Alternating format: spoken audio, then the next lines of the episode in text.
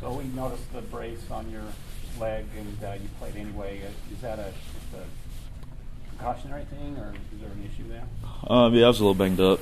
Um, had to wear the brace um, in warm ups because uh, couldn't couldn't let the tape get too loose for the game. So that's why the brace was on for that. But was able to just tape it up for the game, and I, I was fine. I'm I'm fine.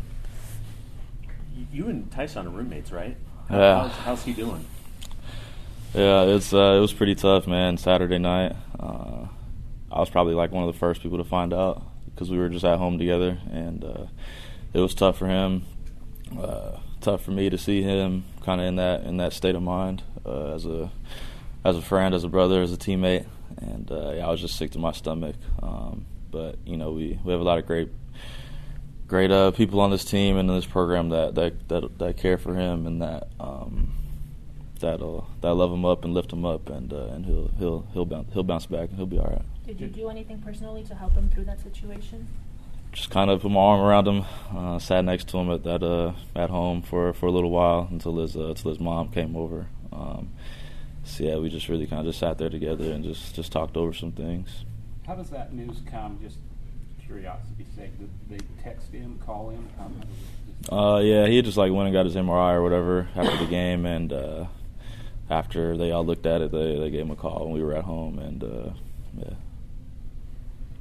He's kind of endeared himself really well to this team, especially because he's only been here for a couple of months. What is it about his personality that's kind of, I guess, made him so easy to, to embrace and, and to just to just love on this team? I guess. Yeah, I think he uh, he just you know he's he's himself and he he um, can get along with, with anybody and uh, he doesn't try he doesn't try to be a different type of person. It's just he's Tyson and and he, he gels really well with uh, with a lot of people on this team and uh, earn the respect um, from everybody you know quickly with with the way he works and the, way he carries himself.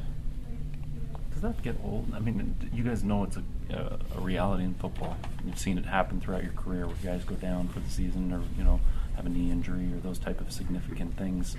Does that ever wear on you, just emotionally, seeing brothers, like you said, have this type of, you know, impact? Yeah, injuries are the worst thing ever. Um, you know, it's something that's definitely a part of the game, but you just you wish it could be like Madden and you turn the injuries off for for your season, and uh, it's just something that's just it's it's you know kills me every time I see I see people go down, and and it's even you know like obviously people on the team and, and my friends and stuff like that, but it's really just anybody that I ever see, you know, here that has a season-ending injury. That's just a, you just never want to hear that as a as an athlete. How would you evaluate the offense now after four games? Um, we've made some made some strides in some areas. Um, felt like we've we've improved in some areas from last year that we've been trying to do. Um, but we, we definitely took a step back this past weekend, and uh, we'll have to get in the film room and, and correct it and uh, and learn from it. Be ready to go. What do you know at this point about the Toledo defense? Uh, I, I don't know too much about them right now. Um, just uh, still finishing up our, our corrections from uh, from this past weekend. Do you have any memories of that game you guys had against them here in 2016? Yeah, so that's uh, I redshirted that year, and uh, that was a crazy game. Jamal went went nuts and had a ton of yards. Uh, they had Kareem Hunt, you know, on their team. He's in the league now, and he uh, he had a great game. So that was a yeah, that was a fun one. That was, that's one I'll I'll remember. The, the offense has, has been a little inconsistent. You have stretches where it's been really good, and then things seem to kind of come apart a little bit at times. How do you guys make those consistent stretches longer and, and, and make more of those, you know, kind of those plays, be able to, to, to put them together better?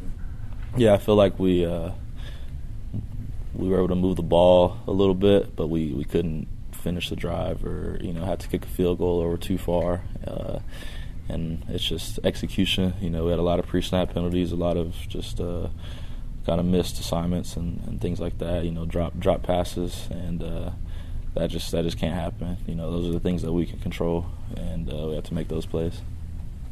This is the second time you guys are headed west to east, eastward, I guess, for a game. And traditionally in college football, teams just don't play as well, or they just feel it when they travel east, just across across college football. What is it about going west to east that maybe I don't know if it messes your body clock, or is there something about it that you guys can just kind of feel that's different Uh, regard? Or? Yeah, I don't know. I think it's different for everybody. Um, for sure, the for sure the time difference is, uh, could could potentially cause an issue, but that's we'll we'll get out of here Thursday and, and try to get our bodies bodies and minds ready for uh, for Saturday morning. Micah, what are you and the other leaders trying to do to make sure everyone's dialed in? Because it can be easy to get up for USC, and all these other teams, but just make sure everyone's dialed in and, and keeping everyone accountable. Yeah, you have to be dialed in for every game. Uh, it's it's you know it's a D1 college football. Every team is good. Every team can can go out there and play and make make things happen. So uh, you got to approach each week the same way, and uh, that's that's what you know our our job is as players, and, and I you know as as myself and other other guys as leaders, just to just to make sure everybody's ready to go. How do you approach a, a morning game as opposed to a game where you have to wait all day before you play? I think it's uh, you know it's definitely different, but I think it's fun where you can just kind of get up, get up and go eat breakfast and just go play. It reminds you of little league, and you have games early in the morning, and you just you just get out there and go play. So, uh, so yeah, I'm looking forward to it.